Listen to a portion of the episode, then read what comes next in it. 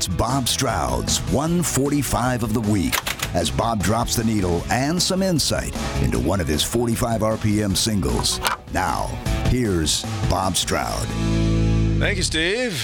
Hi, it is Bob Stroud here, and let's review the 45s I spun last week for you on 145 and 145. We began on Monday with Cleveland Rocks by the great Ian Hunter. Total respect for Ian Hunter. I loved him as a solo artist and, of course, as the leader of the great Mott the Hoople.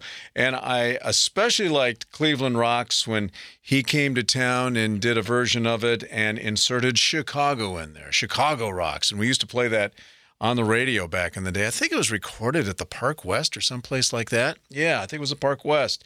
Chicago Rocks.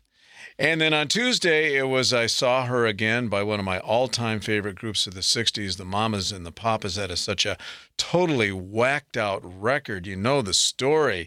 John Phillips caught his wife, Michelle Phillips, having an affair with the other Papa, Denny Doherty, and then he writes this song about it and he makes Denny sing it. How weird do you have to be to come up with a, an idea like that? But it turns out to be one of their greatest recordings of all time. I saw her again.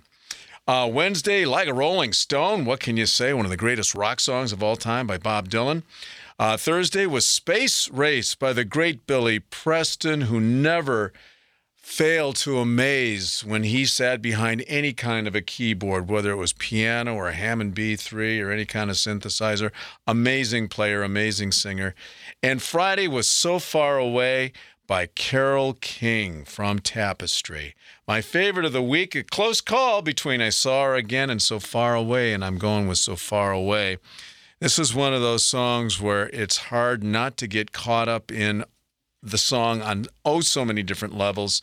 You're immediately taken in by her heartfelt performance and how she wrings out every last drop of emotion out of those yearning lyrics the arrangement and the production by the great Lou Adler, who, by the way, also produced I Saw Her Again by the Mamas and the Papas. How weird is that? Is totally sympathetic to the lyric of So Far Away. I've seen Carole King do this song in concert, and it's the kind of song that brings out the total respect of the thousands of people who are in the audience, so much so that you could hear a pin drop when she performs that song in concert a totally timeless classic that, if written and recorded today, would be a hit all over again. So there you go. My favorite of last week, 145 of the week, So Far Away by Carole King. Be back again next week with another 145 of the week. Thanks for listening. It's Bob Stroud here.